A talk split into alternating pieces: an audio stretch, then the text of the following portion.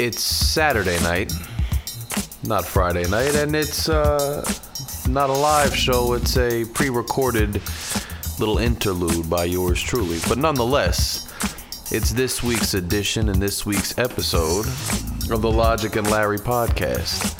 I'm your host, Larry Crane. Everything I say on the show is my sole opinion as a private citizen. It does not in any way reflect the opinion of any other entity, any other person. I don't speak in any capacity other than that of a private citizen expressing private views to my audience, which is you. I'm happy to be with you on Saturday night this week, and I know, look, I know everybody likes to hear the podcasts live. It's better live, there's more interaction and people can comment back and forth, and it's a, a different energy, and the calls are coming in, and, and I, I get that. I, I respect that. I appreciate that.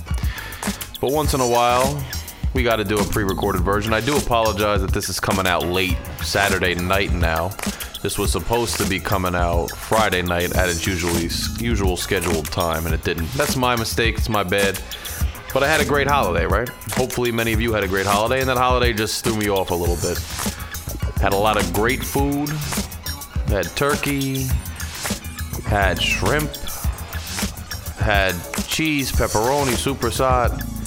Had homemade provolone and pepperoni and salami bread. Quasi stromboli, some may say. Fresh from my father. Had baked ziti, fresh from myself, with, uh, of course, the homemade sauce, because we don't play around really, really good little cheesecakes. And we've been eating straight from Wednesday night when we're making sausage parm out of the, the sausage for the sauce. All the way up through right now when I just had another fresh slice of that uh, provolone pepperoni bread before I got on to record this episode. So it was a good good holiday. So you know that that's what that is what it is. Now we're we're still dealing with COVID, and again, to all the folks who said that uh, COVID was gonna stop once the election was over because it was all some political ploy, I think the uh, verdict is in on that one. Nonetheless, Trump still uh, is pretty much ignoring it. Biden's trying to tackle it. We'll see what happens. The vaccines are moving forward. I'm sick of COVID. You know my opinion.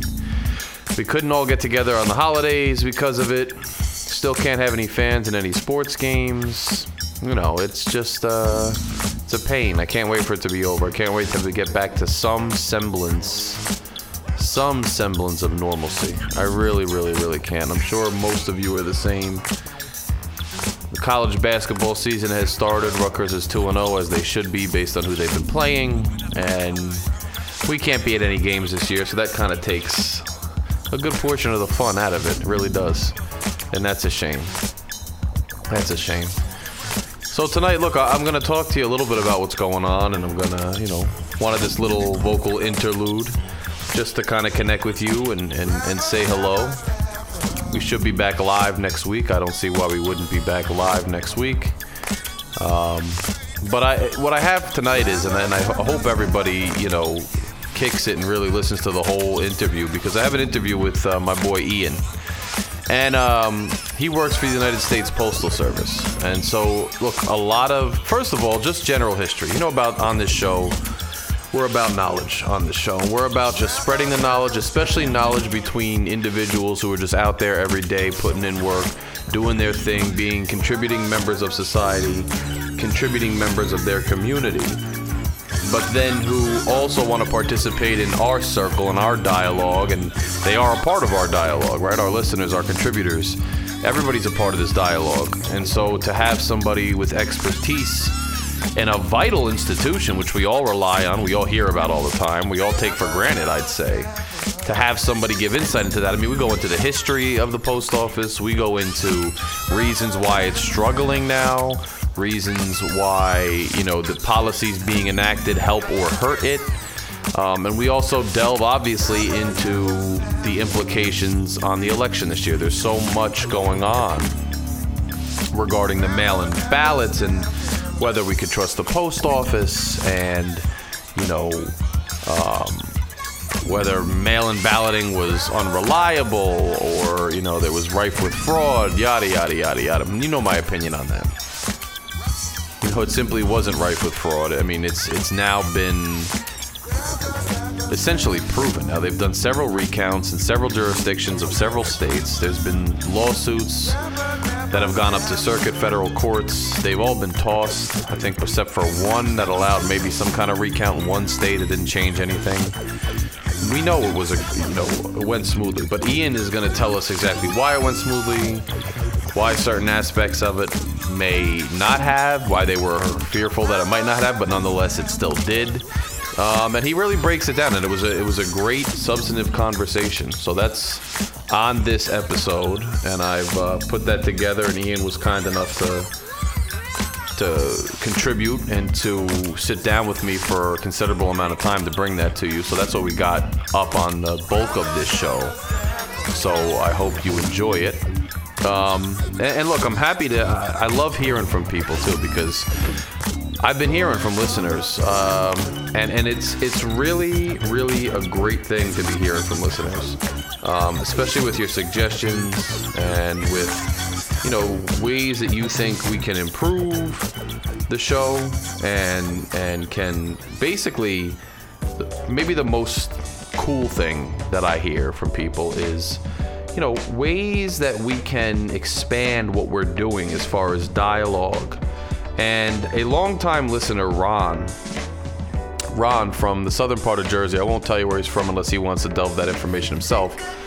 Um, but Ron reached out to me, and and one of the things he suggested was that I get a group together on Facebook, and that that group be you know just a Facebook group, not so much for me to necessarily provide content, although I will from time to time but just a, a group that's a private and closed group for the listeners of the Logic and Larry podcast to just converse back and forth about, you know, various things. They can share information that they have, they can uh, trade back and forth, whatever, uh, business tips or knowledge or whatever, because that is the community we're trying to build. And we build it every week on the live podcast. We build it on, on the Facebook page as best we can and we, you know, we build it with each other when we call, when we comment, when we have guests come on and be interviewed. Um, you know, we do that. So I thought it was a great idea by Ron, and, and I'm gonna I'm gonna go ahead and do that. So, and just so you know, look, in the coming months and the coming year, say, I have things on my plate right now creatively that I'm I'm finishing. Once those things are finished, there's really one final thing I'm working on, which is the, the music album. Once that's finished, I'm going to spend a lot more time kind of cultivating this show. And I do it in conjunction with D at D Rock Productions with the Partisan Podcast. And I, there's a cross promotion going on. Um, my other boy Starsky, uh, he's starting a podcast out of Newark, which he's a eclectic and uh, artistic individual and a businessman full of just wisdom and and just you know tons of people a wealth of knowledge a, an extremely um, a well-established social circle. So he's starting a podcast and hopefully get some cross promotion with him too. But anyway i'm going to probably shift the medium from live on facebook to live on a better uh, medium and we're gonna do other things, more video episodes, although we'll still mostly stick to audio because um, I like the vibe of that. I like the way that we go about it with the audio. But we're, we got things in on the horizon, things in the works. So uh, with Ron's suggestion, just in general, with Ian, Ian called me and said, you know, I really have a lot to say about the USPS. Would you be interested? I said, yeah, I'd be interested. I mean, I'm sure the listeners would be interested as well. So you know, we're all building. I appreciate the suggestions. I love every bit of it, um, and, and it's a great thing we're doing. And so it's just it's great to be able to put out content every week and, and be hopefully positively contributing and, and allowing listeners to interact and also positively contribute to you know the dialogue. It's just it's a great thing. Now, what's not a great thing? what do you think I'm going to say? You already know what I'm going to say. Donnie uh, this week he's He's tweeting regularly too. He's tweeting randomly, right? So the GSA ascertained that Biden's going to win the election. Now, I, look, I found a suspect that CNN broke the news that the GSA had ascertained Biden the winner and was going to begin the transition process. And then shortly, I'm talking like minutes later, Trump tweets out that he gave the GSA the okay, but he's still fighting. And honestly, I have to wonder, and given the way it came out, right? It came out that CNN broke that the GSA had written a letter that she was ascertaining the election for Biden. Within a couple seconds or minutes, Trump tweets it. Now, Trump is kind of, you know, flies off the handle and is unpredictable and is off the cuff and all those things. We know that, right? But at the same time, even him, you would think that if he was going to give the okay to the GSA, that he and his staff at the White House, or at least Republicans on his side, you would think that they would try to get ahead of it better than he did, right? It wouldn't be CNN breaking it and then him tweeting right after. If he had given the okay, you would think, you would think that they would have made an announcement earlier in the day to try to get ahead of it and save face. So I don't think I don't have any inside knowledge. This is just the the just you know just making deductions. That's that's all. I I think I think that she just went ahead and did it. And Trump tried to save face after the fact by acting like he gave the okay. I don't think he did. Because then he's tweeting just randomly, rigged in capital letters. Like it'll be the middle of the day, like a, a Wednesday. Everybody's getting ready for Thanksgiving. People are worried about masks. People are living. All of a sudden, rigged! rigged election. Like he's just, he's a he's a joke of a human being, right? Not just a joke of president. He never was a real president. He was a joke. Shouldn't have never been there. He's a joke. He was there. He was lawfully elected, so it is what it is. I respected the office. All right, you know, I I respected the president of the United States. I still do. He's still the president, right? So, you know, I'm not advocating for anything, I'm just saying, you know. But at the end of the day, the guy's a joke, right? He's a joke. He's a joke. Here, he's a joke. So he's tweeting rigged election. His latest thing was Biden won't be able to enter the White House. Won't be able to enter the White House unless he can prove how he got 80 million votes. I got news for Donnie. Donnie, he's going to be inaugurated on January 20th. You don't get to say whether he enters or not. They will drag you out because you're the trespasser upon the 20th because he's the president of the United States and you're not. You're just an average Joe citizen. So you're sitting there unlawfully. You're going to get dragged out, okay? Like, is there is there has there ever been a bigger joke as a leader of men? I mean, who was was Nero this bad? Was he this bad? Was Nero fiddling? Was he a good fiddler at least? Because if he's a good fiddler, he's probably better than Trump. That's all you need. Rome could burn as long as he's fiddling properly. He's one up on Trump, right? The guy can't do anything gracefully or, or right. He can't make himself look good no matter how hard he tries. He's always looking like a clown. He can't even lose somewhat gracefully. It's, it's a joke. So now he's going to make himself look even more ridiculous by fighting tooth and nail to the bitter end when he's going to be removed. He's not going to be the president of the United States. I mean, it's over. But he's he's making an ass of himself, and in in in his wake, he's crapping on America, for lack of a better term, or for me refraining from using a better term. He's crapping all over the United States, our our institutions, our traditions. Now, nonetheless, our institutions. I mean, you. This is Thanksgiving weekend, right?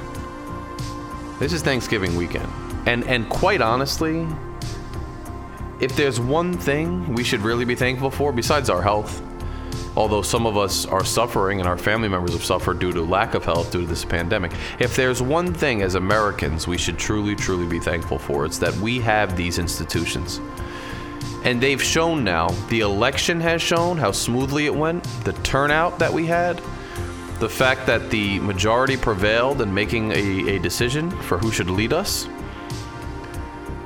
Our institutions, despite, despite somebody like Trump, trying his absolute best, and despite his cronies in Congress and his cronies throughout the country and his administration who have willfully gone along with him in trying to desecrate our institutions and trying to desecrate and diminish our democracy, despite that, our institutions held firm. And it's easy, it's so easy to take that for granted as Americans. And that's why I caution some people, the people who say, you know, America's always been bad and I want socialism and, you know, the system is, is founded upon um, regrettable principles and it's founded upon evil and, and, and this and that and we should have no allegiance to it and, and we should advocate for a whole new system. Look, there's no doubt that a lot of America's history is, for lack of a better term, you know, pretty deplorable, right? And, and that a lot of our history is should be frowned upon by those of us who are enlightened in the 21st century, and that we, we need to continue to make strides to make it a more perfect union because of those flaws and because of that troubled past. However, however, there's a lot to admire about America. And there's a lot to admire and embrace about America's past, in addition to the things that we have to negatively reflect upon. Right? Throughout human history, there have been so many societies that have been corrupted by dictators and have fallen victim to the forces of tyranny and the forces of injustice and evil. Not just dealt with those forces, but have fallen completely victim, have succumbed to them, right? And when that happens, the people living in that society see a huge diminishment of their own freedom and their own quality of life and their own you know, freedom is such a, a, a, deep and profound word because it goes beyond just the freedom of movement. It's the freedom of thought. It's the freedom of, of self-determination. It's the freedom of, of there's so many deep-rooted, intertwined freedoms that go into a free society. So we should all be thankful that despite the best efforts of somebody like Trump, the institutions in our country have prevailed. The courts have prevailed they have not been corrupted by political bias or by who appointed them. The Secretary of State in Georgia is a Republican. He was getting death threats.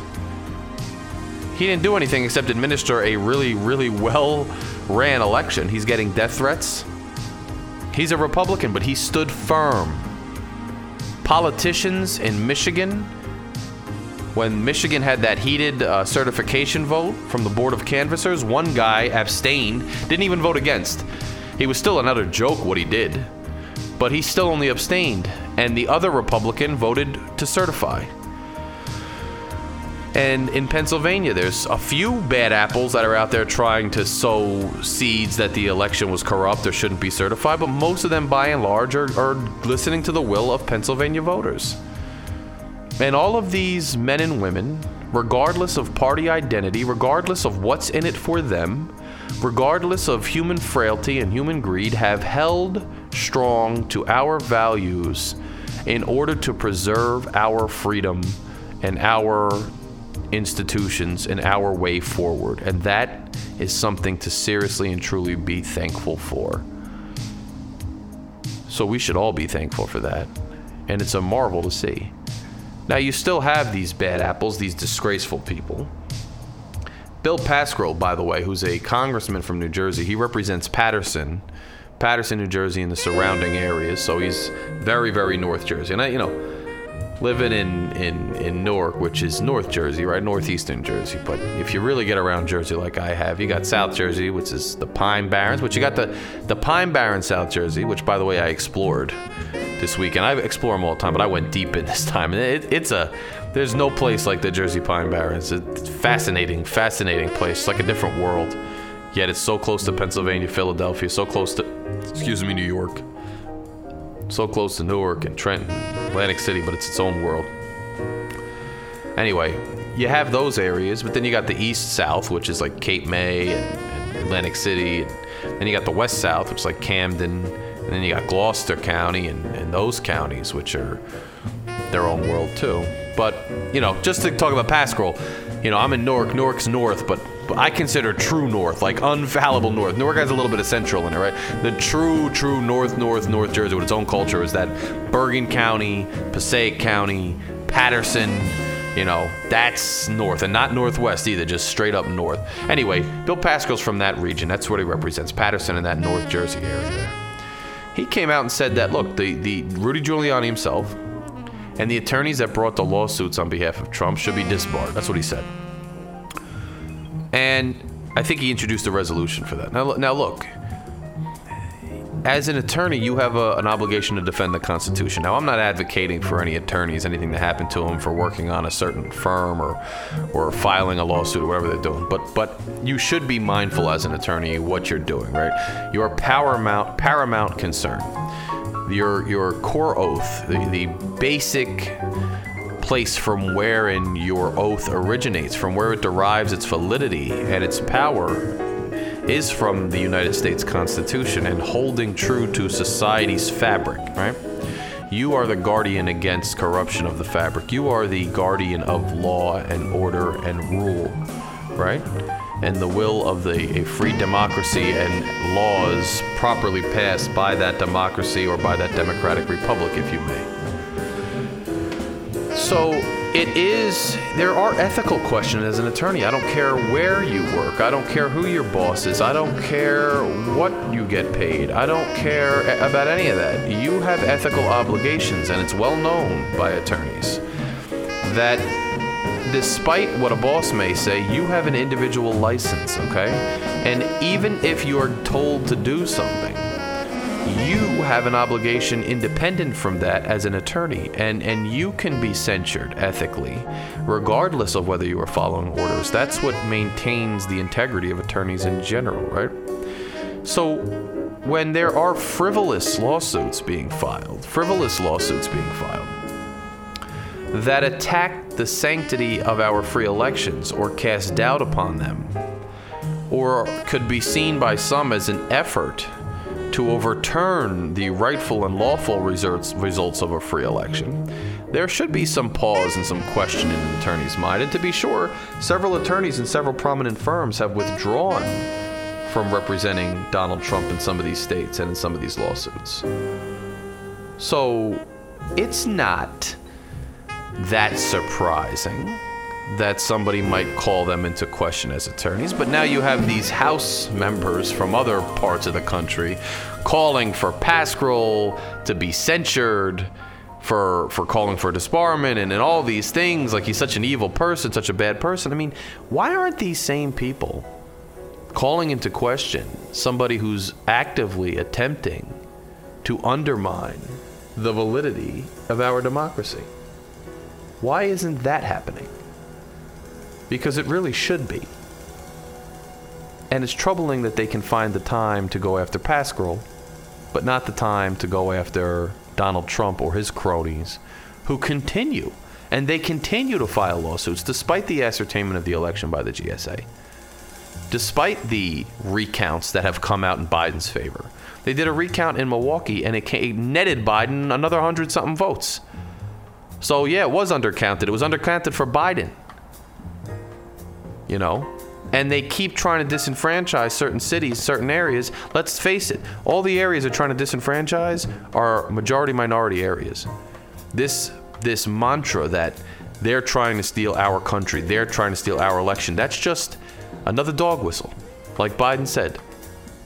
Buddy, you got a dog whistle about the size of a blowhorn. And it's true. Trying to steal our election, our country. It's just a thinly veiled racial overtone, undertone. And what I meant to say was overture. But, you know, it's been a long and relaxing weekend, so I'm not that on my game verbally. I'm not as eloquent as usual. I apologize. All right, I apologize. But that's what it is.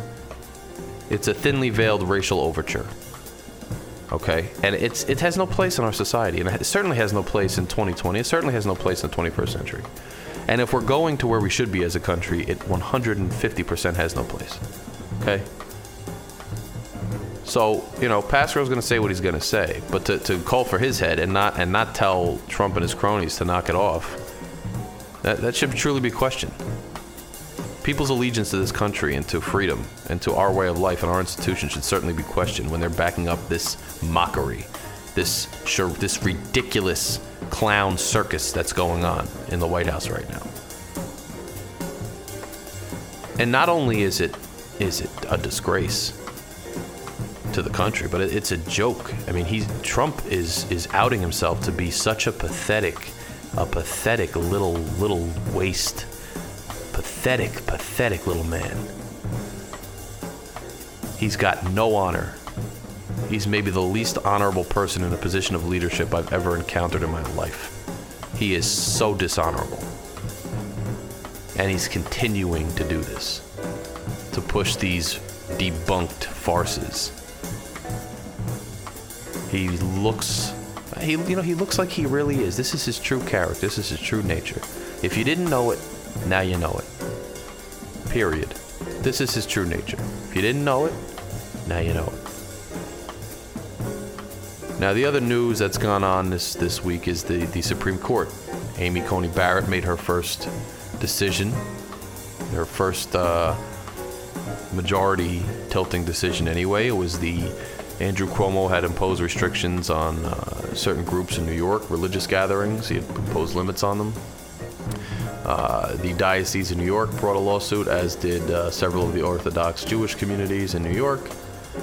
And they said it was unconstitutional. They were being treated unequally based on religion. Uh, Justice Roberts, as expected, voted with the liberal justices. He had been the swing vote, the the you know voice of reason in some regards, you might say, if you're if you're more on that side of the spectrum.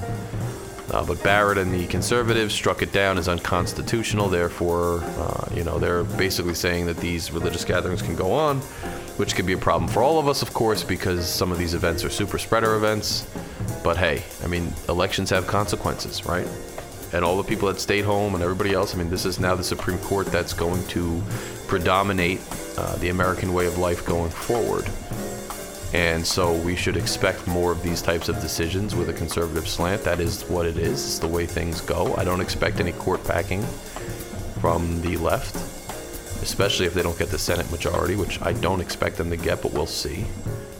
So this is this is what happens. Elections have consequences. And here we are.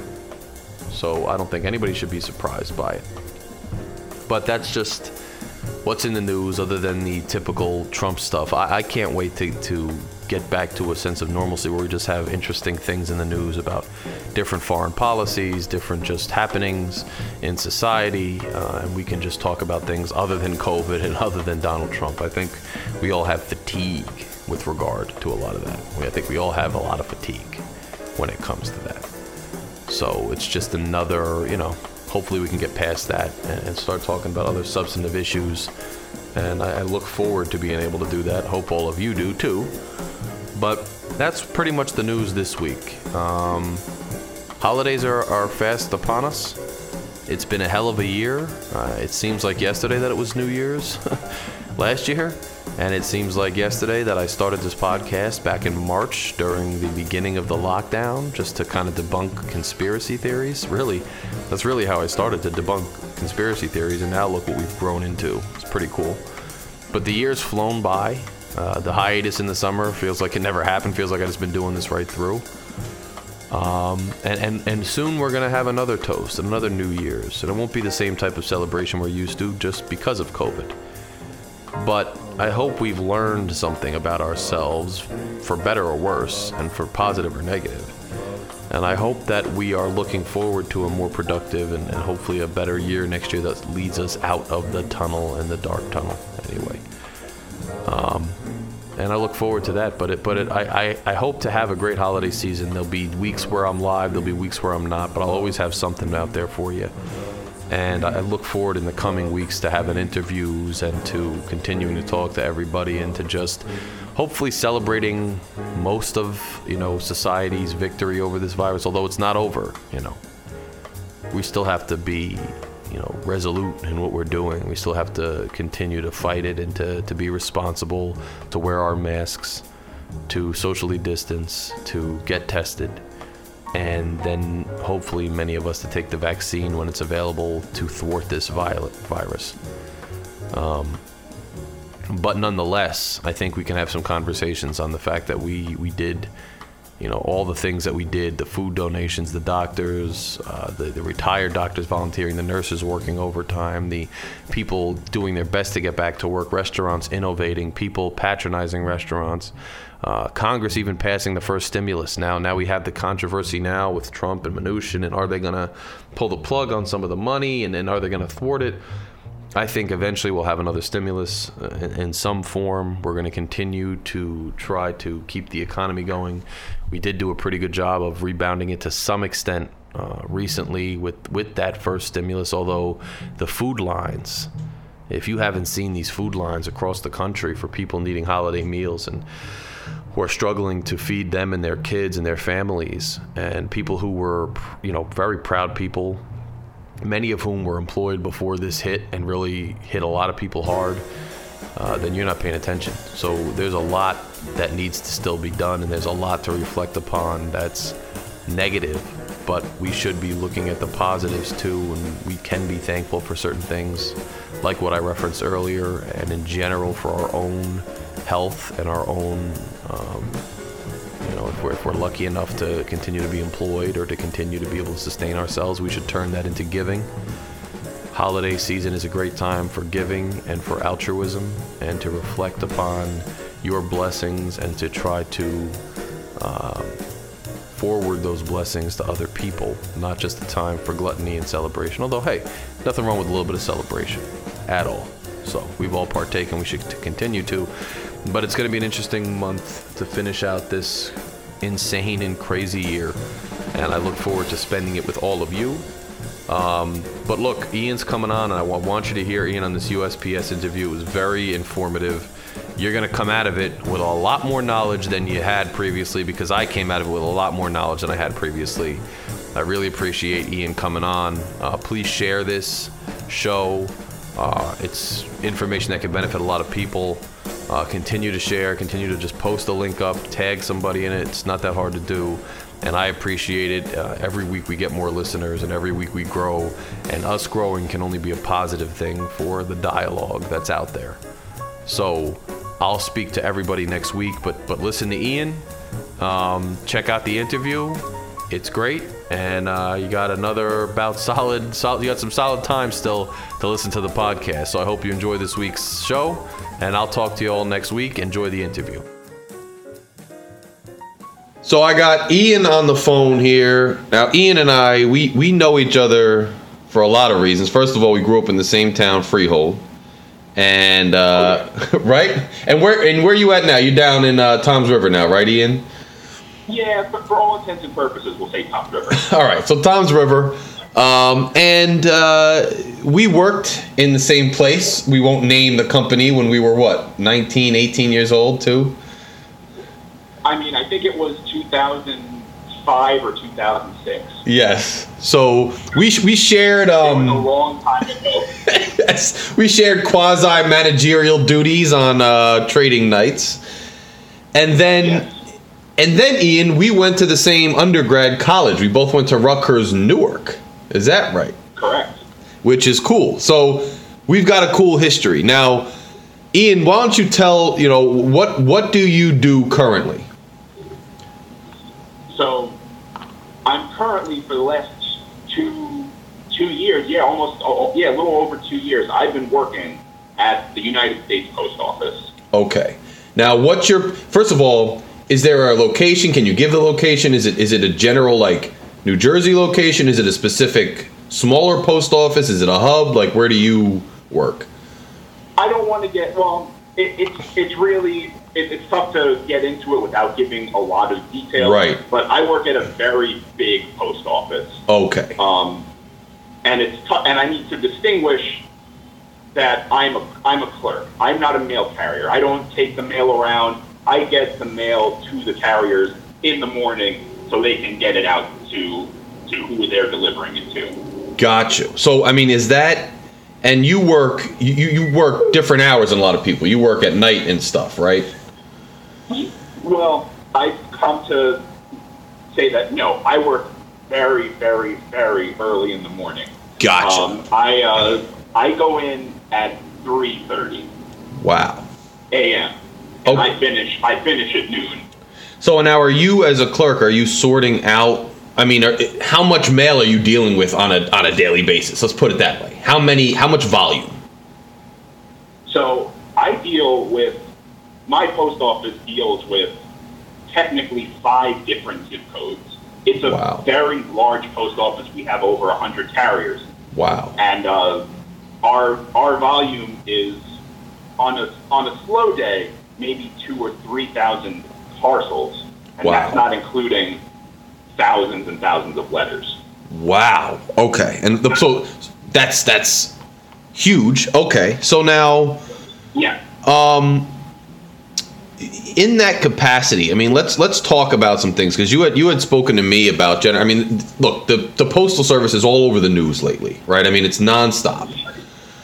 Um, Yes. I mean, it's long overdue to be talked about in the news and everything because the post office has been facing the problems that have been really brought to a head, which really happened in August of all times. mhm. It, these are things that have been going on for for for decades.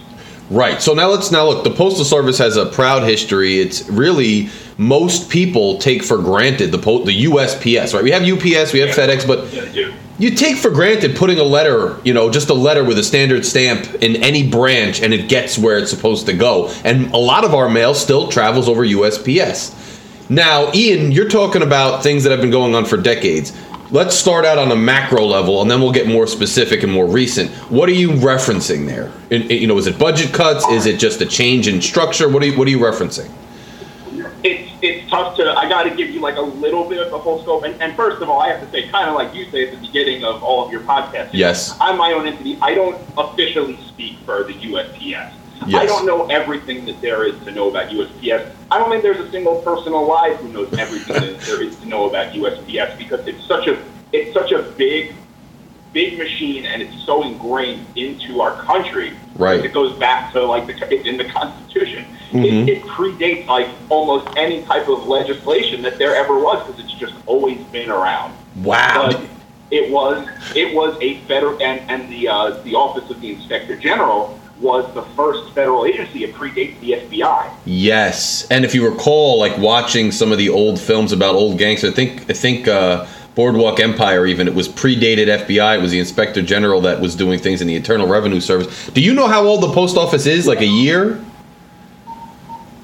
I'm sorry, what was that? Do you know how old the post office is? Like a year or at least like a, a decade? Is it like pre-revolution, like seventeen something? Is it? You know, I'm I'm not sure about that, but I mean, even before even before the revolution, people still had to send stuff to each other. Right. Still had to send correspondence. So I'm sure it I- I'm sure it exists. I don't know what what point the USPS started because Right. there was no United States until True. until you know until the Revolutionary War. But I'm sure that it existed in whatever capacity it did. True. Probably like at least a year or two before, maybe. I, I can't really I can't really Makes sense though. Okay, but it's but it's old. So okay, so continue with what you were saying. It's really, really, really old, and and you can't know everything about it because it's such an such an ingrained entity with so many complexities that go so far back. It is. It's a it's a it's a bureaucratical nightmare Mhm. because there is a, there is literally a form, a specific form for almost anything that you could think of. I, printed out the other day. There's an actual. They have a resignation form, and one of the reasons that you can give for uh, for retiring or or leaving Uh-huh. is that you're leaving to pursue farming. Really? because it's that it's that And I'm like, I'm like, maybe, maybe I should do this. Maybe what happens if I go in on Monday and give this to my boss? Like, yeah, I'm thinking I'm going to start to pursue farming because this isn't working out. I guess it just speaks to the old nature of it with the agrarian society back then. You know, people left to go farming, homesteaders. So it was a it was a true, true, true federal agency Mhm. up until I think the 70s. And um, the employees, you know, they started, you know, they weren't getting they weren't getting paid enough, and the unions w- weren't around yet. And this was when Nixon was the president. Right. and he and Congress, you know, it, it's in it's in like the postal like, I guess I guess handbook or whatever manifesto that we can't go on strike because we are we are like the original essential service. We, we Right. the mail needs to bind the country together, people need their documents. They need, and, and now you know now more importantly they need their medicine. You could you could send a document online. You can't send medicine online. Right. Good point. Um, so um, they worked the, the union, not the union, the postal workers all went on strike for about two or three days, and they brought in like the National Guard to like help deliver the mail. And finally, the Wow. the, the agreement that was struck was that um, the post office could, you know, they were going to Congress was going to not be funding that postal service anymore. They're, they were not going to give them that 25% of, of I guess, their, their, the funding that they were always getting. It would come, Right. come out of taxpayers and that it would be, um, what was it? And that they would have, you know, they could pay their, they can pay their employees more and they don't have to pay extra money or something to, to, you know, in their taxes. So they don't have to pay the government any extra money. So whatever they were making, they were keeping. And for a while, that, that kind of worked. right. And now, Do you the know- Postal Service has a, it, it's almost a monopoly on sending letters. No one else can send letters. No one else has access to, to your mailbox except the United States Postal Service. and that's true to this day. That's still true. That makes sense. now. That makes sense because I'll get parcels. You know, That's this still true to this day. But in the early 2000s, email started to take away from from that revenue, and that's where the post office makes all of their money. It's well, the big portion of their money is from stamps. right. Okay, so let me rewind a second too. So you're right. I mean, the Yeah. parcel thing. It's funny. I'll get parcels, smaller ones, in my mailbox, and then obviously UPS and FedEx is always outside. I never thought about why, but that's why. That makes a lot of sense.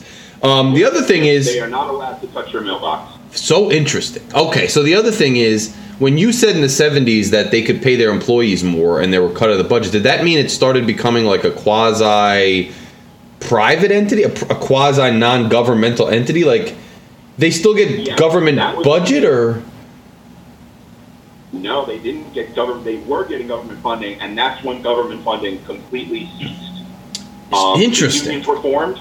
Right. and um, and it was now it was more of a transition of the post office functioning. It was still a government entity, but it was also being operated like a business. Interesting. Okay, so since the 70s, And I believe it was also at that point mandated that the postal service 100% has to be able to travel to every every residence every single day.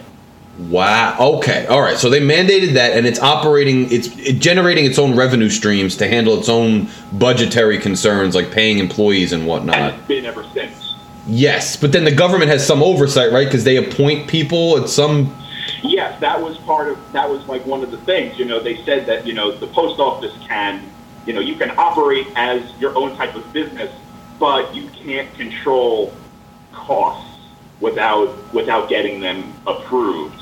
Right. So they're kind, so it's kind of like a business, but with no control over itself, because it's still subject to this like government oversight. Very, very interesting. So now, so now let's get back to what you were saying, which was they generated a lot of their revenue from sending letters. You're saying via stamps, I guess, and with email, they lost a significant portion of their revenue. Yeah, because um, I think I, I I just I just did some you know extra research just to make sure I had you know straight numbers to give you and Mhm. everything. But um, in like the end of the '90s, at the, the beginning of the 2000s, you know, the sending letters they were like it was it was a tremendous thing. It was like a hundred billion or something letters that were sent in a year. Right. It was crazy. Right. The numbers were, were, were huge. But with email, once everyone got access to that, you know, you don't have to wait, you know, three or five or ten days for someone to get a letter. You could just send them an email. You could just have a conversation with them on AOL Right. Messenger or MSN Messenger at that point if you wanted to. Yes. There were so there were other ways around, you know, the typical correspondence that people had been doing for 200 years that you know that didn't want to do what we're doing and just call them on the phone. Well, that's what's interesting. Just to just to give people an example, not that they need it, but I mean, I'm sitting here visualizing what you're saying, and yeah, we can say people would call each other because you know we lost we lost that beautiful um, old letter correspondence that we have from the Revolutionary and Civil War times where people would write love letters and interfamily, interpersonal letters.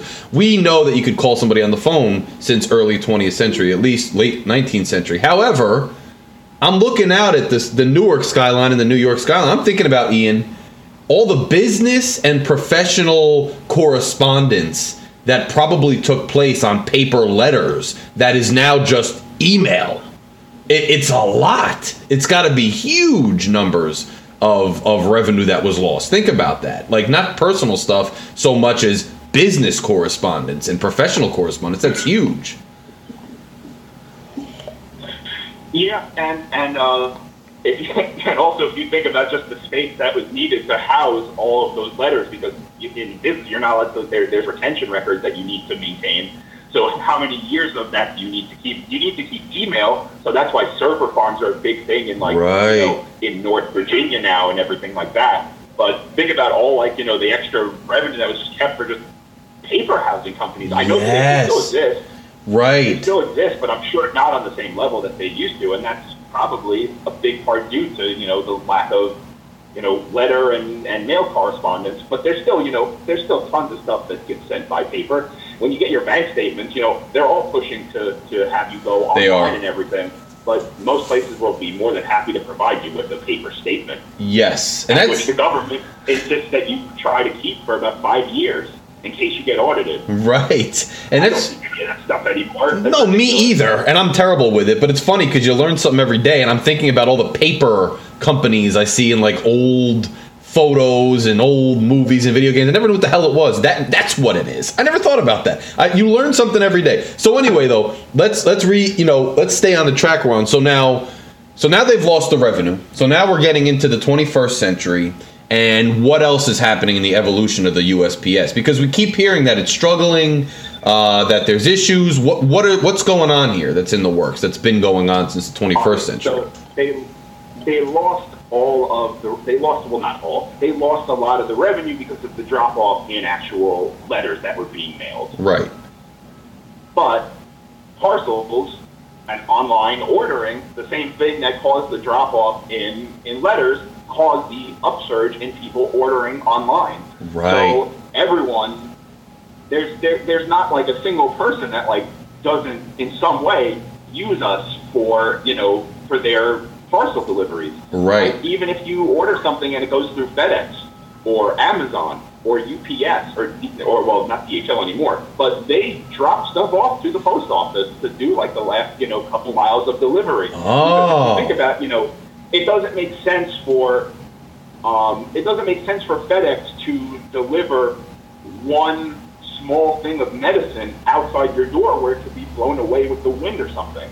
Right. I mean, there's tons of other stuff. And why waste, you know, one of your carrier's times to like, you know, have to get out of the car and walk up to the door for one little tiny piece of mail that they can't, you know, for one tiny parcel they can't put in your uh, mailbox because they're not the post office. Right. have, so they, they drop tons of stuff off to us every single day. Every day when we're done with the mail, UPS pulls up with a truck filled with stuff. And it ranges, you know, some of it's big stuff too. But a lot of it is, you know, smaller stuff that, you know, that gets separated and stuff that could fit into mailboxes. right. And then And and, FedEx does the same thing. and you said that you guys have to have a carrier that every door you have to have that like basically every door in the country you you have to have somebody who goes up to it. Sorry, it should it should really be the it should be the postal office motto every door every day because no one else does that. U, USP, UPS isn't going to do it because it doesn't make sense for them to you know Right. have to maybe drive 50 miles out of their way Right. drop off one parcel when we're going to be going there anyway. It makes sense for them to hand it off to us. It does, and and that's why you don't see you don't see you know you're not going to see a UPS store in the middle of a super super rural town in in what Right. whatever Right. whatever state you want to talk about. But there's going to be a post office in in almost every in almost every town. And that brings me a question, but I want to It's let a- you It's a finish. service. It's not a private entity. It's got to be everywhere. It's a service for all of the country, which Right. is incredible. It's a really noble mission. Right. And I, that that brings up a question, but I want to let you finish your background stuff before I get into specific questions. But So now you have this post office. The parcels have gone up as letters have gone down, and they are and that's that's what that's what's causing you know that's what's giving us you know a lot of the revenue now, and it's been saving the post office a lot in, during COVID because no one could shop in stores. So Right. that's where everything went. It's been Christmas for the last six months at the post Right, office. It's, right. It's been an insane several months. Now. Is there ever? Maybe it kept us alive for like another year or two because of just the money that was brought in, but we still lost a lot of money. Right. So you lost a lot of money. Now, is there is there a conflict? I'm going to guess there is between your obligations, like we have to be at every doorstep in America, versus your revenue streams. You know, like you don't have enough money to, to stay afloat with the mandated mission. Is that a problem? Yeah, yeah. I mean, I think a couple years ago was the first time that you know that the USPS wasn't able to you know to meet some of its monetary obligations and stuff, and had to possibly borrow money. I'm not entirely sure how that worked, Right. but I know that we were like really, really, really in the red starting a couple years ago. Okay. So you're really in the red a couple years ago. Now let me ask you this: If there's more background to get up to today, go go for it. Proceed. If not, I want to ask you about like you know the last ten or so years. We keep hearing about the government Okay. trying to, to to I don't know if it's like get rid of it, defund it, marginalize it. What what's going on is to the extent you know. We, we keep hearing about the government attacking USPS, save Okay. USPS. What what's going on with that? All right. So it started with that legislation that was written in the in the 70s, where you know we're technically a business now, but we have it's very difficult for us to control the prices of our products. Right, Like right, it still needs to be submitted all to a government oversight and everything. And you know that made that made things difficult because we're a business that can't necessarily be run like a business, and we have to make our own money, but we don't have control over a lot of um, over a lot of prices. Right. If you right. fast forward to 2006, so I'm just going to give you a very specific thing that you could look up. I, I read the whole thing the entire the other day. You know, it's, it's another, it's a tough piece of legislation that's Uh-huh. really hard to make head or tail of unless you know, Right, unless you really know the language of, of you know of the law and everything. right. But it's uh, HR 6407. Mm-hmm. Um, and that's that's the thing that has really caused a huge, huge uh, uh, money hole for for the post office. Okay. Um, you know, it does more. It talks about you know more regulation of, of pricing, so it made things harder to you know. It still you know continued to make things hard to price and to make a profit because we can only, we can't raise our our prices on stuff without tons of pre-approvals Right. but the thing that really sunk us was this thing that was added in by Republicans. It was kind of just snuck in, and it, it's not a very big, it's not a very big chunk of this legislation, but it forces the United States Postal Service to fund 50 years of health and retirement benefits for its previous and current employees, which is something that no other government entity does, and I don't think any other business is required to do. Wow. So when was that? That was in the 70s, that bill, or is that newer? That was no, no. That was in 2006. Ah. That was, that was in December of 2006. I think, I think it was in a lame duck session of Congress, Wow. and they kind of just this was kind of just tacked on. I don't, I, I didn't look to see who voted for it, but everyone, it was bipartisanly voted to go through. Maybe because of the other things, and this kind Right. of, you know, on paper it seems like, oh, that should be great. You know, that you know they'll be funding everything. But if you think about it, this is a really important aspect Yeah. of the postal service. I, I'm very certain that they're the third largest employer in the United States. Right. Amazon and Walmart, and I believe that we're the third. So if you're talking about, you know, you're pre-funding for 50 years the retirement benefits of 450,000 people, that's Wow. expensive. Wow. fuck. Sorry. Wow. It's all right. Really expensive. So that was in 2006, and that makes sense because that's when I keep hearing how much trouble they're in. So it, it essentially it was a huge money problem that was slipped in there, sponsored by Republicans in a bill. Why do you? I mean, I don't want to get, but, but look, you, you're a student of politics and history. This is obviously your personal opinion. Do you have any reason why people might want to destroy the post office? Is there anything fruitful about it? they just they want to just I it, there's just been this war to make it I, I I I feel a private business for for 40 or, or more 40 50 or more years Right. because there's money obviously there's money to be made in logistics Right. and obviously the postal service you know we already we're already established there's already this tremendous Right. network footprint that you know uh, that that someone else could come in and just make probably make a ton of money off of but then it would it would no longer be a service because if it becomes private they're going to start closing more and more post offices There's Yeah. already a few that are closing Well, that's my that was my it really can't it can't really you know make ends meet you know then it's completely pointless for them to really be there but for the most part most post offices have managed to survive and are still very important in their community in their communities that they're in Right. So now I wanted to ask you this. This was the question that, that I that came to mind before, and it kind of we led into it, segued nice into it. Now, there have been reports of some post offices closing, though, and I get your fear is that if it went private, they would close a bunch because that's what they always do. It's not about being a service; it's about be, making profit, and, and they'll close things just like they do factories. But what are the what about the ones that we've heard are at risk of closing now? Is there reasons for that? Is it because there's another one nearby? Is it it seems like some rural communities are at risk if they don't have their post office, like you said before. They're going to have a real problem getting parcels and mail. Um, I think from what I from what I've seen that the ones that are kind of on the, the brink of closing, there's ones that you know you're you're not gonna you're still not gonna have to go far to find a postal service. Gotcha. So by me, you know, there's the main office in Toms River, but also Seaside Heights and Seaside Park. They're, Right. They're they're part of they're they're technically all part of the same post office.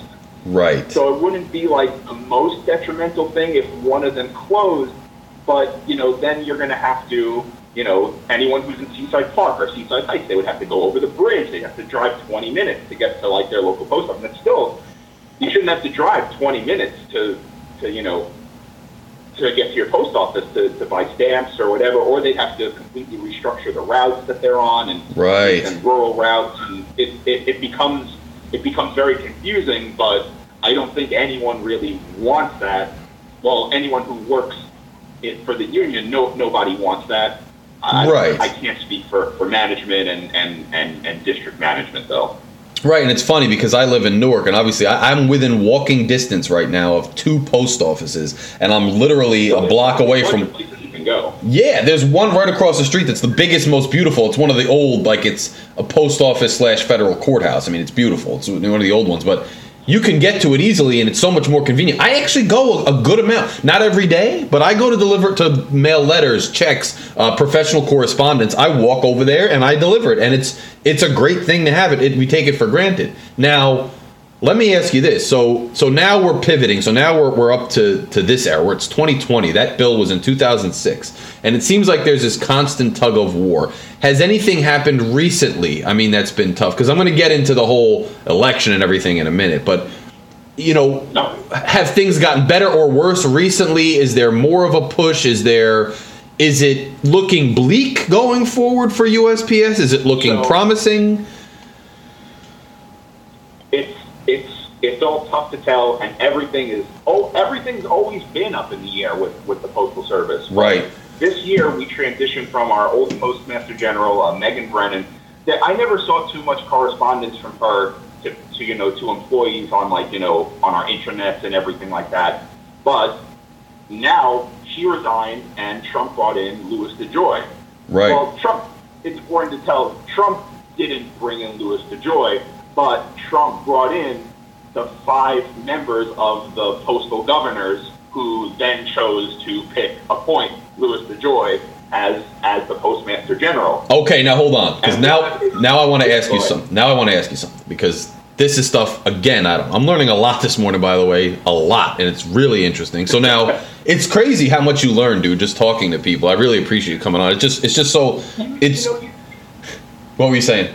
when when you think about the post office, just like okay, I send letters, I send parcels, and they get them.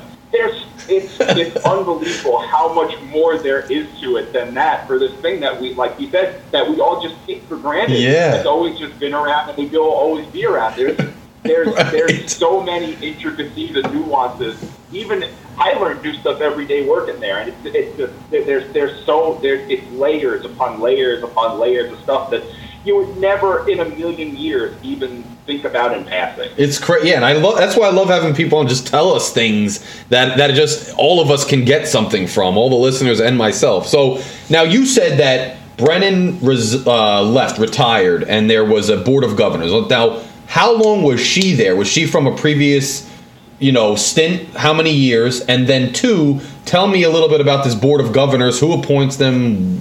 How do they pick a, a postmaster general? What their role is? Just so people understand the structure before we even get into the new to DeJoy. So I don't want to get too into this because I don't know the super specific details. I always Okay. thought that there were supposed to be. I always thought there were supposed to be nine like postal board of uh, governors on the board. Right. Um, I I know that that number, you know, people would resign and then they would stop. They wouldn't fill certain seats. Right. Um, but then, you know, in the last four years, Trump, they- they've all retired, and Trump put his own. The, he chose the people who are now the, the postal board of governors. I think Megan Brennan was around since you know since Obama. I'm not. I'm I don't know I don't know Okay. how long she was there. Okay. I, I don't even know any. I can't even name accomplishments that she did. Right. But I just know that all I know is that she was the postmaster general and that she was slated to retire very early on in the year, like as early as January, Uh-huh. and they kept pushing it back. I don't know why they kept pushing it back. Okay. There's, you know, there's obviously it's Washington, so tons of stuff goes behind. Goes there, you know, it says in the Constitution that sh- there should be no quid pro quo over Right. legislation and, and picking anything. But it's just like that's just a lie. There's Right. quid pro quo for almost everything. Yes. Okay. So now that makes sense. Stuff we don't know. Got you. Okay. So then she's there. There's this board of governors who's appointed by the president. I guess. Are do you know if they're approved by the Senate? I don't even know. I don't think they are. So it's just a, a unilateral executive appointment. That oh, we'll research that, but that's really interesting. So now Trump And, appoint. and even even even if they were, even if they did have to be appointed Mhm. by Congress, it doesn't matter. It hasn't mattered for the last four years. very true and disheartening. Um, so now they Yeah. so now they select DeJoy. So now go finish your thought with where you were going with with that situation. I just wanted to get some background on it. Yeah, so that, that it all switched over to DeJoy, and he immediately started trying to. He comes from he comes from a tremendous logistics background. So Right. he tried to immediately start running it like like a business Right. that, that he typically run. They he decommissioned about uh, 600 plus uh, uh, letter sorting machines. Um, he's wanted to he, he immediately wanted to slash overtime because as you can imagine. eh, you know, I said 450,000 before. I'm talking about maybe that's career employees, but actually it's close to like 630,000 plus people who work. Because Wow. there's non-career positions as well. Right. Let me ask you this. I'll probably get that in a few minutes, but that's it, it's kind it's kind of important just just for knowing how the postal service actually works. Yeah, I think that's very Um, important. But let me ask you this before we move on. The the, the letter sorting machines. He he discommissioned how many of them? Decommissioned? Six over over 600. Now let me ask you this, because you are in there early in the morning sorting mail. I mean, what? How, how important are those machines? What do they? What What do they do? How How does it affect to So, decommission them? My, my my post office doesn't have letter sorting machines. Okay. we have we actually have we have we have clerks who actually you know who know who know what they're called they're called schemes as Mhm. far as you know um, knowing you know what route goes to you know what street goes to what route Right. so we have clerks who know you know oh it's Deerfield Lane or something Yes. oh that's you know that's that's this city carrier that's this route number Yes. they know that stuff and it's crazy because there's thousands of streets and they know them They Right. know all of them Right. Which is so in, that's crazy enough in itself yes. but but there's there's there's still lots of letters coming in, and there's just something that, that never made sense to me is that they're decommissioning these letter sorting machines, which sort super super fast and can get everything done very quickly. Right. But they're all but they also want to cut overtime. Right. So now these letter sorting machines too. Are If they in maybe? cut overtime? You should utilize the machines more. I- Right. ju- It's just Well, let me ask you I this though. know. Let me ask you. Just to get more drilled down on it. Are these machines primarily in like maybe larger metropolitan districts where you know you have a crazy high volume? Is it where you have higher turnover in employees? Where are these machines primarily used? Because you don't you don't have them where you are because your clerks just know where are these machines usually located and, and helpful, like in, in bigger cities. So there's two types of postal facilities. There's your town post office. Mine Mhm. happens to be a tremendous one. Mm-hmm. Um, but there's also there's also sorting there's sorting facilities. Okay. Like the one for South Jersey, everything comes from Trenton and Hamilton slash Hamilton. That's their Okay. that's the main hub. Like everything for South Jersey, it goes, you know, when we send stuff, when when you bring stuff to us to send out, it Right. goes to it will go to Trenton and then it goes and then it gets dispatched to Okay. wherever its location is. Okay. So stuff for, for, for I think for, I think probably for like three freehold. Well, you know what? Maybe not for three freehold because it's a different county. Right. But everything for pretty much in Ocean County, it, everything goes to everything goes to Trenton. And everything comes from Trenton. We get trucks from Trenton in the morning. They they sort they have to sort all the stuff that comes to them. They send it to us. That So makes a lot of sense. Those facilities that Yes. have those lightning fast sorting machines. Okay. But when they have those sorting machines, it makes life a lot easier Of because course. when they're sorting stuff, the ca- they can give carriers um they can give carriers trays of mail that are actually already like in order of how they're supposed to be delivered Right. instead of us getting them and just putting them in a mishmash and then yeah you have to figure out where they go. That's very, that's save- so interesting. That saves time doing it by the machine, and it saves time for the carriers because it's just they just take this tray and they they figure out where in the route it's supposed to go, and they can just start dishing out the mail. Right. So now, so now back to DeJoy. So he discom- decommissioned 600. How many again?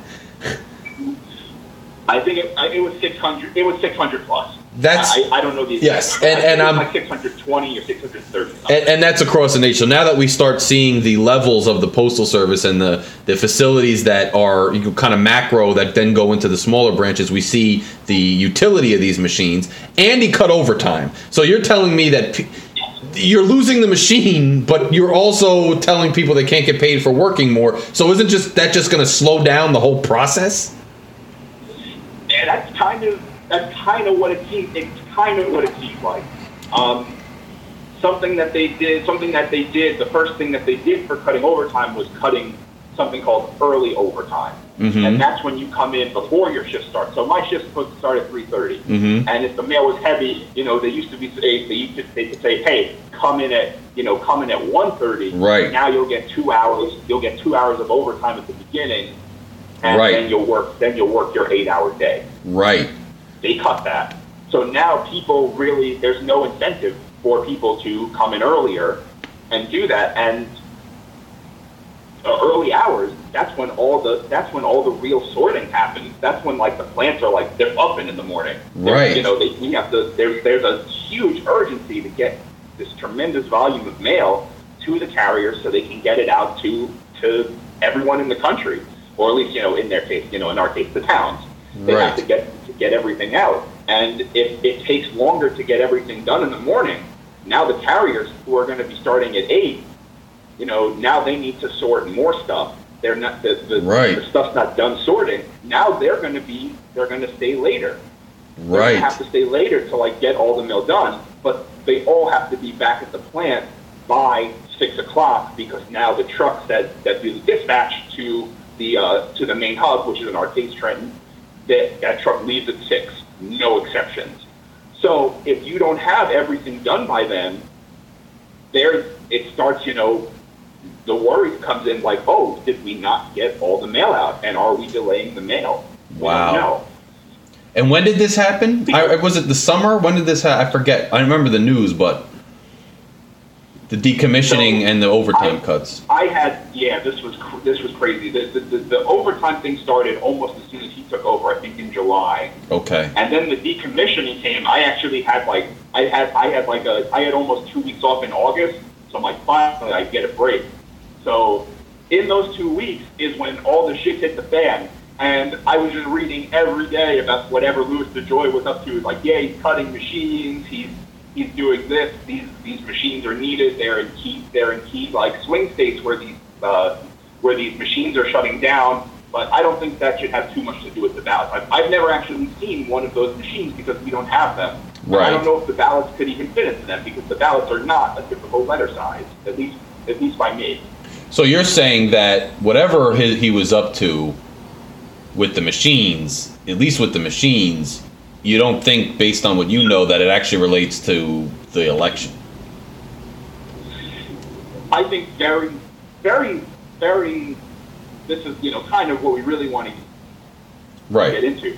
The most of most of the election stuff, it almost has nothing to do with the post office. As crazy as that sounds, That's interesting. because the post office, the post office is just we're what we've always been. We've always just been the messenger Right. since the beginning of the country. We've just been the messenger. Like we're not actually, you know, we're not going into the votes. We're not looking at who you voted for.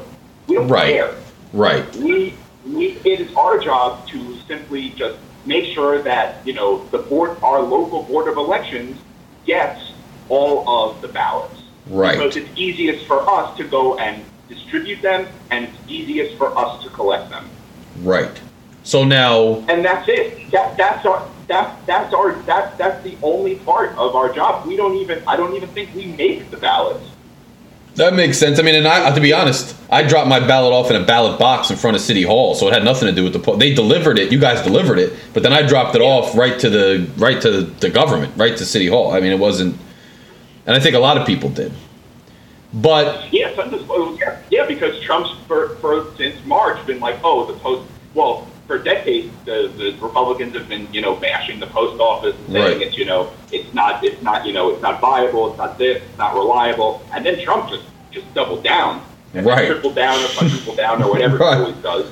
Right. On, on just on whatever statements, and it really has nothing to do with us. The Board of Elections, when you fill out your voter registration card, Mm-hmm. you give it to the Board of Elections, and they're the ones who are responsible for putting your name and your address on an envelope and sending it out. Right. Where the post office isn't messing up addresses, we're not messing up names. This is just what we were told to deliver. So Right. when we send stuff out, you know, there's tons of ballots that, that don't really get delivered because, you know, it's addressing not known. The person moved. Maybe they never put in a forward. This person's now deceased. This person doesn't live here anymore. This is a this is something that there's no such street that has there's no such street as this. There's no such street number as this. Right. There's no such address as this. This is an invalid or an incomplete address. If you live in an apartment and you just put you know, it's not unbelievable to think that someone would just put their the address of their apartment and and leave out the apartment number. And we can't really, for the most part, we can't really deliver stuff like that, so it gets sent back to us. And we need to send all that stuff back to the Board of Elections in hopes that they can figure out where it actually needs to go. And when we do get regular ballots back, we just make sure that they're bundled up in like sacks of 50, that they're post-dated or, or what have you, and we give them to the Board of Elections, and they do all the work. We have we have almost nothing to do with it except you know delivering and giving them back to the Board of Elections. So now, are you? Is it is it fair to say that that Trump's rhetoric about the post office being unreliable, and maybe some of the rhetoric on the other side that Trump's trying to sabotage by way of destroy the election, is kind of all a farce because the post o- it's not really doesn't really have much to do with the election other than just delivering ballots. Do you think though that Well, th- well that this year that's a, well this year it happens just to be a tremendous a tremendous you know talking point.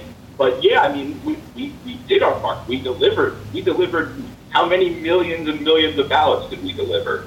I mean, so I mean, it went smooth. Quite frankly, Ian. I mean, I think, and I'll Yeah. speak to this on the monologue this week. But I mean, quite frankly, uh, it was a smooth election, all things considered. We had one of the biggest turnouts in hundred years.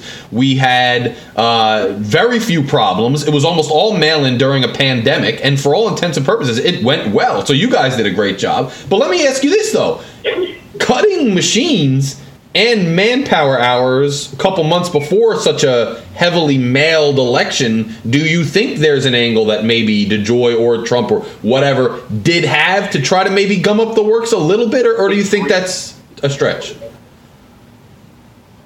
Um, could you repeat that one because you started to break up in that one? Yeah, no problem. I, I, I was saying given the fact that we were going to have a heavily like you guys whether you didn't have anything to do with the actual intricacies of the election but i mean you delivered massive amounts of mail that court that dealt with the election.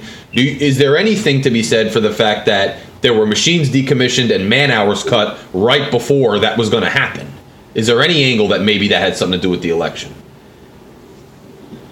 The only thing that I could think that that would really do, when the carriers got their their ballots and stuff, you know, these are carriers who are usually out of the post office on a good day. They could be out by by 8:30, 8 o'clock, right or or, or or or like nine at the latest if they had a lot of parcels. right on the days when we finally got those ballots that were coming in, Right. people who are usually out in there at like 8.30, 9 o'clock, Mhm. they were there casing and making sure that, you know, that these all these ballots were going to the right addresses. They were there till like 10, 10.30, 11 o'clock Wow. to make sure to, to, to get everything ready and prepared because, you know, you know, you know, every door every day, but you're not really delivering to every door every day. You know, Yes. everyone doesn't get mail every day. right right Sometimes, you know, sometimes someone gets one thing, but when you're talking about ballots, everyone knows that it's important to get the ballots to, to, to, to you know, to their, to their, to their routes.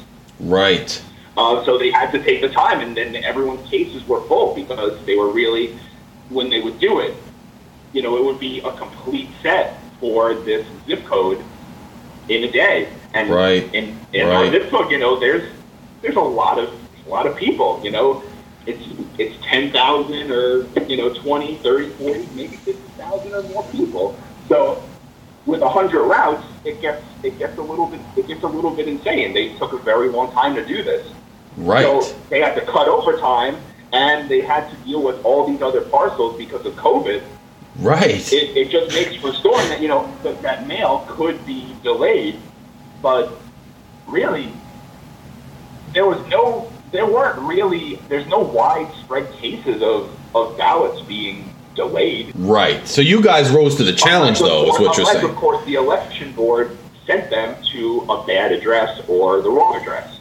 Right. That wouldn't have been you. But but basically, though, you had to rise to the challenge, and you guys did rise to the challenge. But it seemed like it was a challenge. Like there was an increase, not the challenge because you guys know what you're doing, but meaning there was an increase of volume and hours and things because of the the mail nature of the election. Oh, there definitely were because every single year they need to send out the stuff for uh, this is your polling place, this Right. is your sample ballot.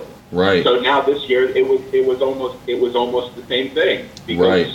everyone you know you had to send out the this is even for people who did mail-in voting they still needed to send out this is your polling place. Right. So there's just a lot of mail, a lot of extra mail. All the mail, it's all the same, and everything happened the same. I mean, this time we didn't get sample ballots. Nobody got sample ballots, especially New Jersey, because every single person who was registered got instead of a sample ballot, they just got their regular ballot. Right. Right. Right. Right. That makes So There's sense. been no, there's been almost no difference. Right. There's been almost no difference, but there's just been this incredible distrust that's been sown since March, and that's been beaten into people's heads over and over and over again, almost nonstop. And then you know everyone, Trump doing what he does, he's say what you want. He's smart as hell. You know, he knows how to control the media, and Right. he guide he, he guided the narrative of this whole thing and got the whole country talking about the postal service. So Right. now there's everyone's fighting. If they weren't fighting about enough, now everyone's fighting about the postal service too. Right. So you're saying that, despite the fact that It's a, things a lot of it's hysteria. Yes, that things went smoothly with you, and, and you guys rose to the challenge, and even some of the things that might have thwarted you really didn't thwart you as bad as some might think in doing your job. There's still this propaganda or this rhetoric or narrative that you guys can't be trusted, and that's the reason the election could be, you know, undermined or not trusted, and that's the reason we can't have faith in this election, and yada yada. And you're like, dude, I'm working here, we're fine, we did our jobs, it went smoothly. All right, so this is a point I really wanted to get into. Okay. I'm sure you heard about the stuff in New Jersey. I mean, I only know about it in three places. You know, New Jersey, in uh, in a spot in Pennsylvania, and a spot in Kentucky. Right. You know, it it basically made national news or whatever that there were carriers who were throwing out ballots or something. Yeah, I that. saw a couple guys. I don't know what the I'm sure motives you- were. I'm sure you heard about that. I did, but it was only there was like a guy up here in Kearny. Everyone was talking about it for several days. Yeah, but it was like a guy here or there, like ten ballots, uh, not even ballots, like like ten pieces of mail or something. I don't know what. I don't think it was election motivated from what I read. It was just guys screwing up. I don't know. But tell me what, what your thoughts are. So these made these were these were pretty big news things. Everyone at the post office was talking about them. You know, like oh, this person in Kearny—he—he threw out maybe you know or tried to trash. I think it was like ninety nine ballots or something. Right. Which isn't even a big number. Right. And there were also, you know, the one in Pennsylvania, which was like, he threw out a lot of like political mail, which is just like, you know, stuff that like senators send out when elections are getting close. Right. Right. Um, right. He threw out a lot of that. The, the, the big crime is that he threw away a lot of mail, which is a federal offense. You can go to jail for throwing out first class mail. Yes. No matter what, no matter who you are. Yes. Yes. Even even even me, even me, if Right. I threw out in, in the course of doing my job, I happened to throw out a piece of first class mail, and someone caught it. Like if a, somehow a postal inspector saw me throw that out, Right. I'd go to I could go to jail. It's crazy, but it's true. So Right. That's why this was such a big deal. Not Right. so much because of the ballots, but since we were in an election season, and since it's been so polarized, and and just everyone's getting heated, everyone just starts talking like, oh, this is all you know. They're they're they're burning they're burning ballots. They're throwing out ballots. Right. Right. It wasn't a lot of ballots. Right. And the post and the, po- and the postal service can't be trusted. That was the rhetoric that came out of all that. Right. The post office can't be trusted. There's carriers who are throwing out ballots. They're throwing out mail. Right. And that. So to, to me, it kills me because these are the same people who, you know, whenever, every time you hear the news, another African American's been killed by the police. right. Oh, there's bad apples. There's bad apples. Right. But the, but, but the police as a whole are still good. But Right. when like three mail carriers threw out like one or like 20 ballots or something, the whole postal system can't be trusted. That's a great that, you point. know, that's just that's just a sign of where we are Uh-huh. as kind of a country as a whole. the hypocrisy is is maddening eh, no matter where you are pol- politically it's just maddening how this is this size fits my point here but this is the complete wrong size for my point over there it's ridiculous that's a great point that's a great point great point. point and it's damaging i, th- I think you know do you think that it relates to the overall delegitimization of our entire kind of system of government and society when you have these conspiracy theories and this and that. Now we're undermining the postal service. Not that it's new, but isn't it just one more nick in our armor, one more deep Yeah, cut? It's just, it's just it's just you know whoever's trying to dismantle it, be it be it Republicans or be it private businesses that we from private entities we don't even know about. Right. You know, it's just slowly just shipping chipping away at this just thing that's just been kind of fragile for a long time. But it's it's sturdy, it's sturdy but fragile at the same time. You know, you can't just it's it's not just going to topple unless you really like chip at you know at certain points. Right. And for the last four years, just every every every little bit has been chipped at. That's just crazy, and and it's it's interesting to reflect upon, especially all the things you told us about the history and about the, you know, what's been in motion for essentially you know over a decade and, and before that in the '70s and whatnot, and now to see this, you know, narrative and rhetoric out there that's delegitimizing it. I mean, you guys, you know, you you- break your ass and you do a service that we all take for granted, and it's it's a needed service, so. We all appreciate it. I mean, I know I do, and it's just a shame to see what's going on. I'm, I'm you know, I will thank you and congratulate you and your whole, you know, the whole entity that is USPS for how well the election did actually go, which is a, a huge achievement. It's a shame, Ian, that while we have this amazing achievement of high turnout, yeah, that that we're we're we're we're he, it's getting punched, it's getting hit, it's getting criticized when it was great. We should be proud as Americans for what we did. The rest of the world is like, wow, look at this free election that was conducted during a pandemic and how they got into motion, and yet it's being undermined. It's such a shame. After, yeah, after like they're looking at like after like eight months of just doing everything like totally wrong, like hey, they did this the right way, Right. And then we're and then just like there's this one big section of government like, oh no, I think I I think this is the thing we messed up. Right. Unbelievable, man. 250,000 people are dead, but I think we really messed this up. Yeah, the- look into this. Right. The 250,000 people are dead and continuing to uh, to tick up, and we have small towns and, and large towns across America suffering under the weight of a global pandemic. And yet, let's let's open investigations and look into and talk about the thing that went great, which was the mail mail election and the election in general. Let's take that apart when it was a huge success. Unbelievable, unbelievable what we're doing. You know, that whole thing that you posted the other day about, you know, how, how Trump fired, like, his head of, like, what was it, cybersecurity? Yes, yes, yeah. Well, he, the elect the guy. I, I'm the person you appointed with your full confidence and everything Yes. to, to do this, and you didn't like what I said, so you fired me. Right. And it was It, it, it, it, really, it's just showing, you know, it just shows the trend of the president is just, and the people are doing what the president is doing. Yes. If you don't like the answers I'm giving me, Fox mm. News, if you, if I don't like the Yes. stuff that you're telling me, if you're not telling me the stuff that I, the news that I want to hear, I'm just going to discard you and go to find the people who tell me the news that I want to hear Right. myself. They build- me feel better and makes and cements the idea that I'm right and I know what I'm talking how about. crazy is that? Because So the idea yes, that I could be wrong is scarier than anything else. I can't be wrong. I have to be right. right. It's it's more fearful for for people these days to. It's worse to say, "Oh wow, I." It's it's better. Like in reality, if they found out, wow, I was wrong, but that means everything's actually better in the real world because I was wrong. I was mistaken. Things are a lot better than I thought. They'd rather hear things suck. The post office ripped us off. We don't live in a free country. They'd rather hear that, and they'll go anywhere they can to find their alternate universe that they can live in peacefully and not be disturbed. That is bad for a democracy. That's poison. It's an ego thing, and it's and it's and it's always been. It's Yes. Always been, it's always been an ego thing, and people just not wanting to admit that they're wrong or Yes. or or, or anything else. Right. It's it's It's just always it's always been that way. As far as you know, as far as just you know opinions about you know government, but also as far as you know racial tendencies. Yes. And and, and you know, I think that you know people don't like Black Lives Matter because they don't want to believe that there's still systemic racism. Right. Like and admitting you know Black Lives Matter is like a legitimate you know concern and a legitimate group and should be taken very seriously. You know, it's them saying, oh no. Racism ended when when Lincoln Yes. like signed the Yes. Emancipation Proclamation. That was the end of racism. There hasn't been racism. right. That right. was the end. Right. People want to be comfortable in their own existence and reality. Yeah. It's sad.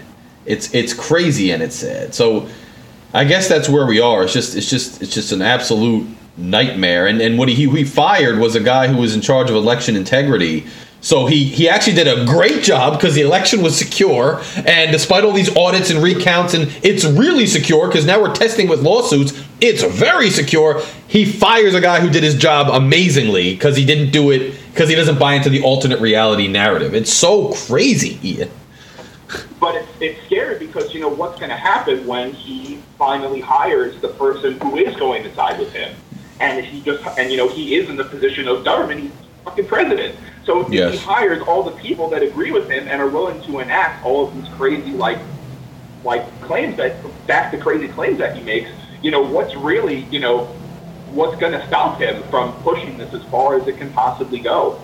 that's the and i think that's one of the main things you see now you know people who you know i understand people voted for this reason or that reason but the fact is there was there was tendencies within this president and this person that were anti-democratic and and fascist of course. And you see now he's the first president in god knows how long or if ever who is refusing to concede the election you know and have a peaceful transition of power and it's just coming to fruition all the things that people warned about. And the reason i say that is because what you're saying he continues to fire and get rid of people who tell him things he doesn't want to hear and hire yes men. And imagine if he had another four years to do that. We'd be in trouble. I don't even know if he'd give up. It sounds crazy but would he even give up another election? Would he just try to be in there again? I mean because with another four years of this who knows who would be in power that he would put there I've been saying it, what you're saying is not crazy in the slightest. I've, I've been saying it for, for years. I mean, you know, when, when he originally won, I'm like, okay, you know, maybe, you know, maybe he will be, you know, maybe now that he's not really a partisan, you know, Yes. he could really just run and do whatever. But he's, you know, just as every, you know, he's just kind of, you know, he's a slave almost to, to the Republican Party and the super conservative ideals. Right. If he if he if, if that's what his intentions were or not. Right. You know, those are his base now. And I've always said, like after two years, I'm like, if if he goes, if he gets another four years, that's it. Right. I really think that would be it because at the end of you know, you know, how many times did we almost go to war with like with, with North Korea and Right. Iran and, and Yes. stuff? and yes. at, at the end of four years, at the end of another four years, who's not to say that we would be involved in some kind of crazy war, and he would try to, and he would try to, you know, repeal the the. It's, it's an amendment, right? That It is. that, that they can only serve eight years. Yeah, because of What's to stop them FDR. Trying to to get you know to get more people on board to try to overturn that precedent. Well, And- it's not a precedent anymore; it's an actual law. Right. well Go back to oh yeah, in wartime we can we can keep electing the same president. right. And who? And it's it And sounds. with gerrymandering continuing to happen, it Yes. looks like we're just going to have more and more, um, you know, minority control Yes. over the entire population. Yes, it's and it's look, if you are more of a liberal thinker, it obviously upsets you because you're like, wow, I'm being my power is being taken away in a democratic society and being run by a minority. But even on their their side, you can only run something as a minority for so long before the swell of you know of erosion of popular mandate overthrows you or, or erodes the entire fabric of the society. Appointing 33 year old judges with no experience who are just conservatives who are going to be there for 50 years and expecting people to just go along with it for 50 years is is a is a dangerous thing to try to attempt. And to those who say it would be far fetched for Trump to pull these kinds of things, they don't understand that just because we're in 2020 America doesn't mean that we're not susceptible to everything that's happened to human history since its inception. And we are, of course, susceptible to a dictator. And if people don't believe us, Ian, just look at what Trump's doing now. Look at his mechanisms to try to undermine an election. He's trying to get electors in Wayne County, Michigan to not ratify free election results and just go in his favor. That's the exact roots of fascism. And just to your point about the war, there was a report that came out within the last week that Trump was asking about options to attack Iran in the last week, and he had to be talked out of it. So none of it's far fetched. None of it. It's sad that people don't see that our country and our freedoms that we take for granted, just like they take the post office for granted, is at risk, and they're going along with it. we haven't noticed because look at look at look at what's happened over the last four years. The, the president started his his uh, his presidency with with like with like millions. Was it? I'm pretty sure it was millions of women marching on DC. Yes. and how many protests and, and, and you know Yes. and and and de- dem- peaceful demonstrations have there been since Yes. he has taken control and look how many votes he still got Yes. so we're super we're super we're 50 we're about pretty much 50% susceptible to That's crazy. to a dictatorship That's so scary. pretty decent odds Yes. And it's actually now it's up to 5147, but it's 73 million of our fellow citizens are susceptible to it. Now, I don't know. Some of them, to be fair, voted and then, I mean, look, we can question that all day, but they voted and now some of them I know are like, look, he lost. Get, o- get it over with. But some of them are still out in the street saying, I mean, that's scary. it's terrifying So yeah, I mean, look, brother, I appreciate it. This was a, a great interview. Um, I learned a lot this morning. I think the listeners are going to learn a lot. Like I said, this will be aired um, on the the Friday of Thanksgiving, and then I'll continue to promote it because I think it. I think it. Aside from like the political stuff's interesting and enlightening, but the current events are interesting and enlightening. But even just the history you went through and the governmental structure and just the information on USPS, which is a such a really interesting and vital issue to the country currently. It was helpful to get it out there, and we'll put it out in the airwaves. Hopefully, we get a lot of people to, to hear it and then spread that information. So I appreciate it. I really appreciate it.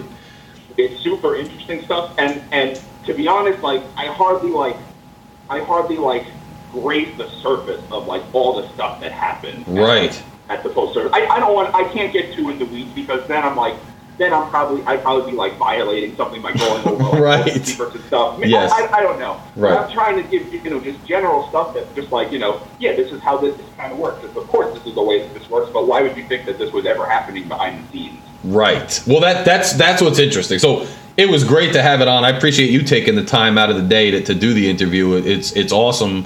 Uh, hopefully you'll you'll call in or I'll have you back on the show sometime soon. Um, and if and if I don't talk, I will talk to you. Saturday off.